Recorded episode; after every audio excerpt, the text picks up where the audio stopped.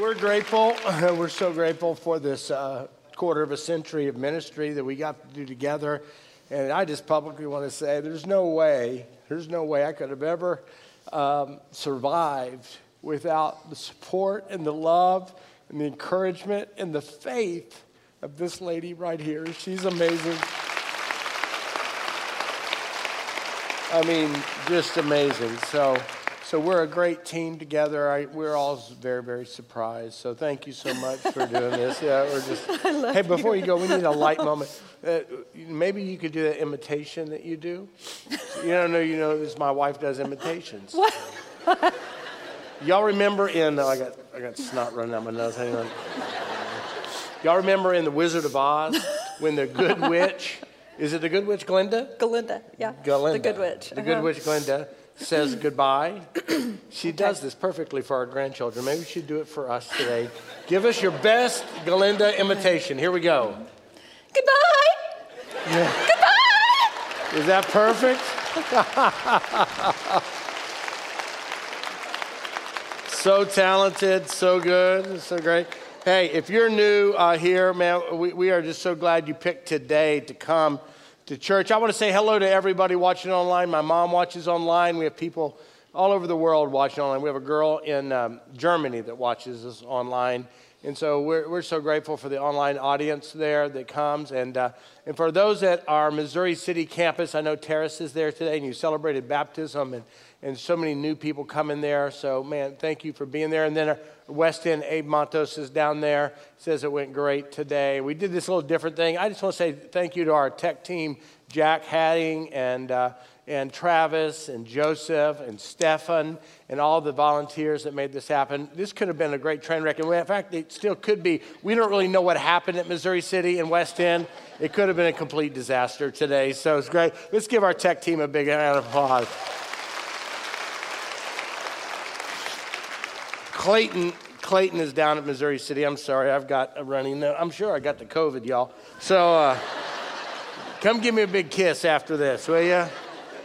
So, hey, we've been talking about fitness, and I really like what Jim Gibson had to say in the video. He said, there's no perfect church, and it certainly includes ours. And I just wanted to appreciate, I think we picked Amazing Grace as the hymn that we started out with in Jim Gibson's home, because we all need grace, you know. Grace is getting what you don't deserve.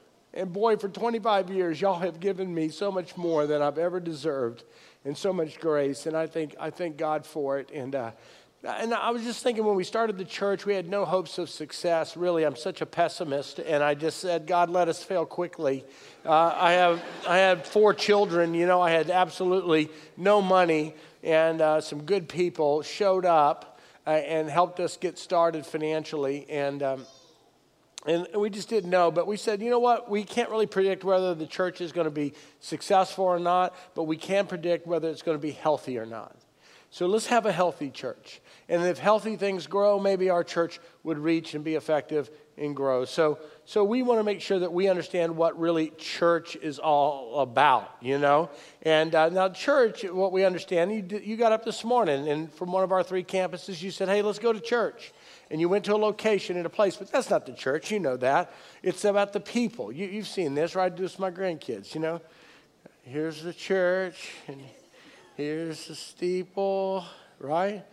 Open the doors, and there are the people. You know, I mean, when you're a granddad, you can do stuff like that, you know? There's all the people. And so it's about the people. In the first century, when the church started after the resurrection, man, it was about a movement. It wasn't about facilities. It wasn't about a location. It was a movement. It was the spreading of a good news that God had come to man, and that there was a way to be forgiven, and that there was a way for us to have a relationship with our Creator. There was a way for us to have an abundant life here on earth that's filled with rich purpose and meaning and significance, and that our life here on earth, however long or short it may be, would count and make a difference, not just for ourselves, but in the eternal realm, in the eternal world, in the kingdom of God.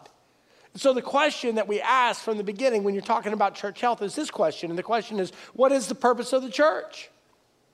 I mean, why do we exist? I mean, not not just the church. I mean, you're the church and I'm the church. So what's your purpose in life? I mean, this is the idea is if you can't answer this question, if you don't really understand why you're here and why God created you and why you're on this planet, you'll be mistaken to believe that this experience you're having as a living being is for you.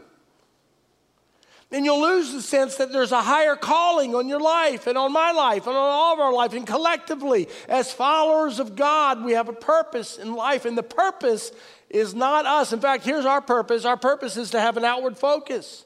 A healthy church has an outward focus. And from the beginning, when we had just a few people meeting over at the club in New Territory, and I've seen so many of you today, and I saw some Thursday at the West End campus, and I've seen so many people even at the high slips down at the Missouri City campus. That the ideal here is that we're not here for ourselves. I just want you to hear, we're not here to grow a big church. We never thought we'd grow any church. Our idea was that we would indeed reach those far from God that were living the difficult, broken life that we're all living, but they'd have the hope to know that God loved them, cared for them, was with them, and that God was going to take care of them. And so we had this deal. In fact, when Jesus rose from the dead, he gave this commission to the church. He said this, go and make disciples. This is your purpose. Go and make disciples. You don't exist for yourself. He's telling the first century believers this. Go and make disciples. Don't get in a holy huddle and stay here in Jerusalem. But go and make disciples. And he says, all the nations, baptizing in the name of the Father, Son, and the Holy Spirit. And then teach them. Teach them to obey. Teach them all the commandments I've given you. Teach them to follow me, right? And then he gives this encouragement. And surely I'm with you to the very end of the age. I'm not going to leave you. I'm going to continue my redemptive work through you. I don't know if you know this or not, but the reason you exist, the purpose that you have in life as a follower of God, is so that other people might experience the redemption and the forgiveness and the grace that comes with Jesus Christ. I know you thought you were here to be a plumber or a lawyer or something else, but God didn't create you to do that. That's what you do so you can afford to do the real work that God's led you to do, and that's to make a difference in people's lives. From time to time, we lose our focus. And over the 25-year period, we've not always been healthy. We've had some periods where your pastor just kind of got off track. Those years at Dulles High School, if you were here, were tough years. And they were tough years because I somehow had convinced myself that I was doing God a favor by being on his team. And I got so puffed up with self that we just lost way, and God wouldn't have it, man. He did us something so great. He disciplined us, and we almost died out there. We call those years at Dulles the walk in the wilderness. I don't know how we survived it, quite frankly. So health's been important to us, and when we lose it, we know it. In fact, we all know in our own life when we've lost our health kind of which way it goes, And the purpose of our church isn't to perpetuate itself. The purpose of our church, in other words, we exist for those who are not here. I mean, think about an organization that like that. We exist for people who don't believe. And I know you thought we existed for you and me, but we don't. This is how we can rise above our own personal preferences, and then we can stay on mission and be on mission, because when you're on mission, you're a part of something bigger than yourself. From time to time, it doesn't happen very much anymore, but from time to time, I've had people, usually old religious people, I don't know why, they pick on me so much and come up and say, well, Pastor, how big do you want your church to be? And I'm thinking to myself, well, I wish it would stop growing right before you got here. And, but Lisa has taught me not to say things like that out loud anymore. That's kind of what happens in churches. You've been a part of a toxic church possibly, or an unhealthy church where it's about us and our preferences or our denomination or our traditions or our practices or all that. And you forget why you're doing all those things. And boy, I just don't want to do that. I never thought we'd grow any church. And so I know we got a lot of people come in here and on our three campuses, but that's not the goal. The goal is that we'd have more people come and believe in Jesus. So one day in heaven, We can celebrate forever with them that we really do care about the folks that don't believe today.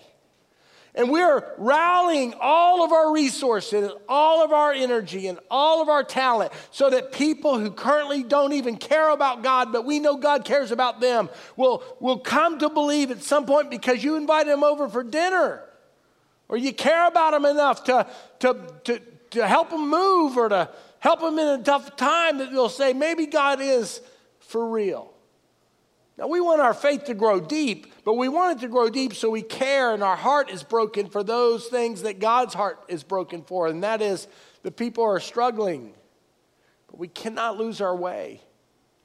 A healthy church is a church on purpose, and our purpose are people that are not here. We make decisions all the time based on who's not here, not based on who is here.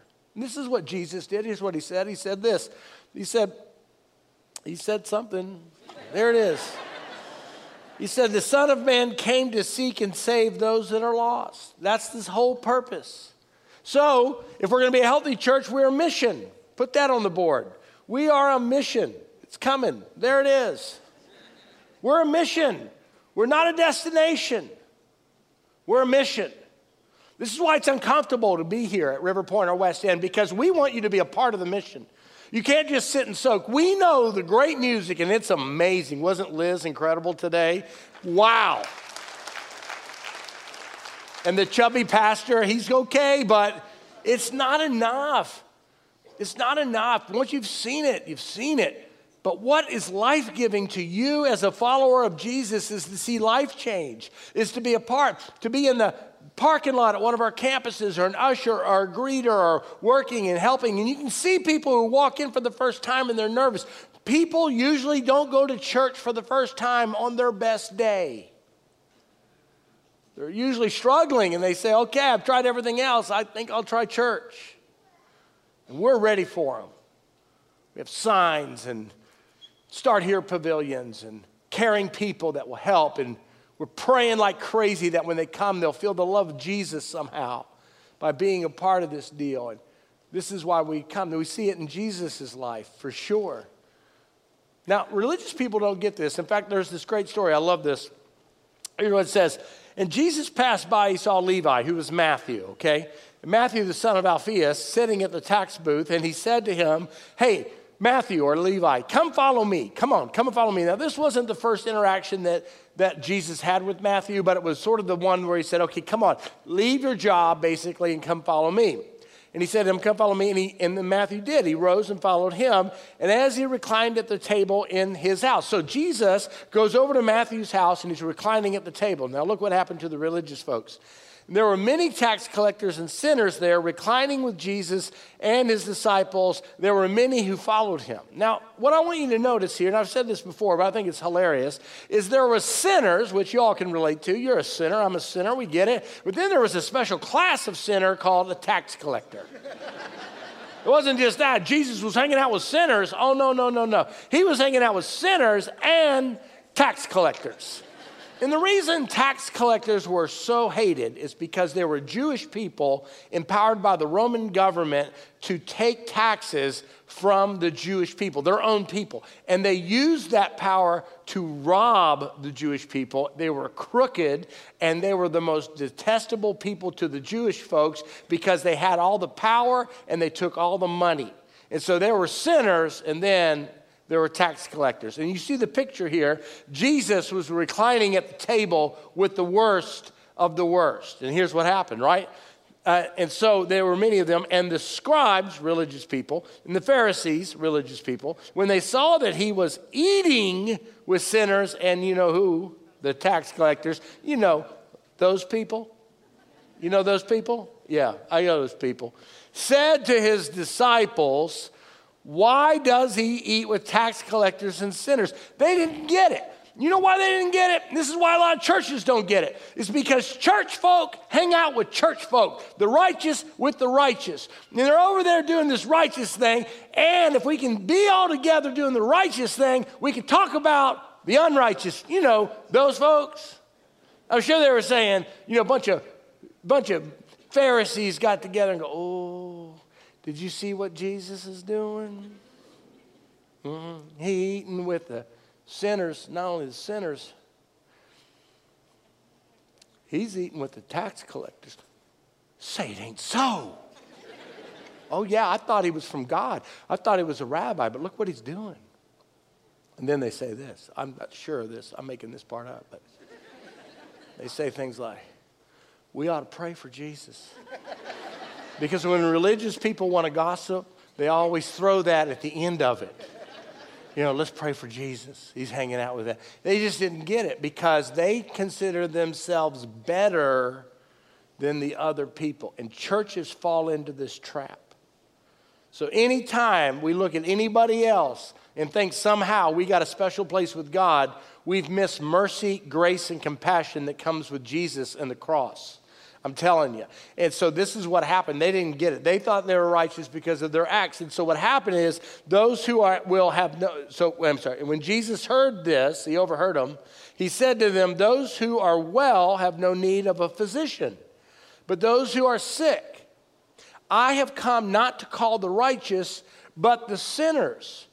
So if Jesus is purpose, and we're the hands and the feet, we're the body of Christ, we're the church, then what's our focus? What's our purpose? It's the sinners. It's the outsider. It's the one that haven't received the gift of forgiveness, that haven't believed that Jesus died for them. That's our whole purpose. That's what we get criticized for. Religious people, churches, criticize us because we're hanging out with sinners and tax collectors. Heck, I'm having a cigar with them. And people don't like that. And it's like, no, our whole purpose is so that people who don't believe would come to believe. That's why we exist. And I know you think church is for worship. It is. Corporate worship allows us to understand we're part of something bigger. It reminds us of the goodness of God. It's transcendent. When we hear singing like that, it just moves our soul in some way, but that's not our purpose. That's one of our tasks. You might think it's Bible study, and so Bible churches get cranked up, and it's about teaching. Well, I'm not smart enough to do that, so that's task, but it's not our purpose. Or prayer, that's a task. It's not our purpose. Our purpose is so that people who aren't disciples would become disciples. That's the way it is. And so when you're on mission, a couple amazing things happen. And this is one of them. You sacrifice for others. When you're on mission, you're able to say no to yourself. Like a mission as a parent, right? When you're a parent, what happens is you have to say no to yourself because your child is a black hole of need. And when you're on mission, right, you say no to yourself, or when you get married, or when you have a job that's bigger than yourself, and all of a sudden, this is what gives you meaning and significance and purpose. This is what gives you joy and happiness. It's not you getting all that you got. It's about you making the biggest impact for the kingdom of God that you can make. So we have to come to a place in our life where we're saying no to ourselves, and that's why we've had capital campaign after capital campaign after capital campaign. Over 25 years, we put about $65 million worth of buildings on the ground so that people could come, gather, be encouraged, and hear the story of Jesus. And it's because you sacrificed. It's because we all came together and said no to ourselves for periods of time when we could say, you know what we could be doing with all that money? And all of a sudden, it makes sense to us. It'll make a lot of sense when we get to heaven. Because when you get to heaven, I'm not sure about this. Again, this is the part I make up. But when we get to heaven, I just don't, maybe, I don't know. But I just don't know that they're going to say, great job, you made vice president. You know, way to go. You were so stinking wealthy. Way to go. I don't think that's going to happen. Maybe, I don't know. Way to go. You were the pastor of a church. Way to go. I think somewhere along the lines, again, I daydream a lot. They're going to say, hey, Patrick, come here. I want to introduce you to 4,000 people that gave their life to Christ. And we'll have all eternity to meet them and hear their story. We won't be hurrying off to some baseball game. We'll just be able to say, tell me your story. They said, well, I was living out there by your church, and I got down, and somebody invited me, and I heard the story, And I believed. And I've never been the same since. And we're going to get to hear those stories because we sacrificed and said no to ourselves. And something amazing happened. Then in heaven, here's my dream. We go play golf at Augusta. I mean, that's about me. I'm sorry. I just threw that in there. I thought that would help. So a healthy church, and here I'll finish. A healthy church has an outward focus. Here's another thing a healthy church does. It shows compassion. And we have been really good at this. Led by Bob Page and Terrace Clayton and our campus pastors like Abe Matos and Nathan Bryant. Man, we've shown up for the single parent and those that are recovering from some sort of natural disaster and victims of sex trafficking or the homeless. And we haven't done this perfectly, and we haven't solved anybody's problem, I promise you, but we've helped people who've been oppressed, who've been incarcerated. We've helped people that have been kicked to the curb by the culture because they're not good looking enough or they don't have enough. We've been able to show compassion to people who have been hurt by the system, by the country, by prejudice. We've been able to be salt and light in ways, not in every way, and there's always more we can do, but I'm really happy with the charge that we've done, that we're compassionate. We can never forget that we are the salt and light. We are the compassionate, the heart of God to a dying world that's dark. And we get to show up in ways that say there's hope. There's hope. There's hope. So I just want to say thank you. I'm so grateful for people like Dean King, who partners with me as the executive pastor and runs the operation, and Tanya Whitaker, who runs our ministries, and all the staff that we have, and people in the past like Greg Bielen and Matt Barnhill and other people that have joined. There's so many people that have come alongside of a young 32-year-old pastor and said, hey, I want to help. Guys like Cliff McDaniel and Kirk Townsend and Kevin Garland, men that didn't look at me as their pastor, but they looked at me as their friend. You see, that's the body of Christ. That's the thing that happens is we come together and God did something, and all we have to do is show up. And if we'll just keep showing up, who knows what'll happen in the future. So if you're new, jump on board. I don't know what the next 25 years is going to be. It could be a complete disaster. There ain't no guarantees. But if we die, because we don't live to perpetuate ourselves, if we die, we will die trying to help people find Jesus. That's what we're going to do.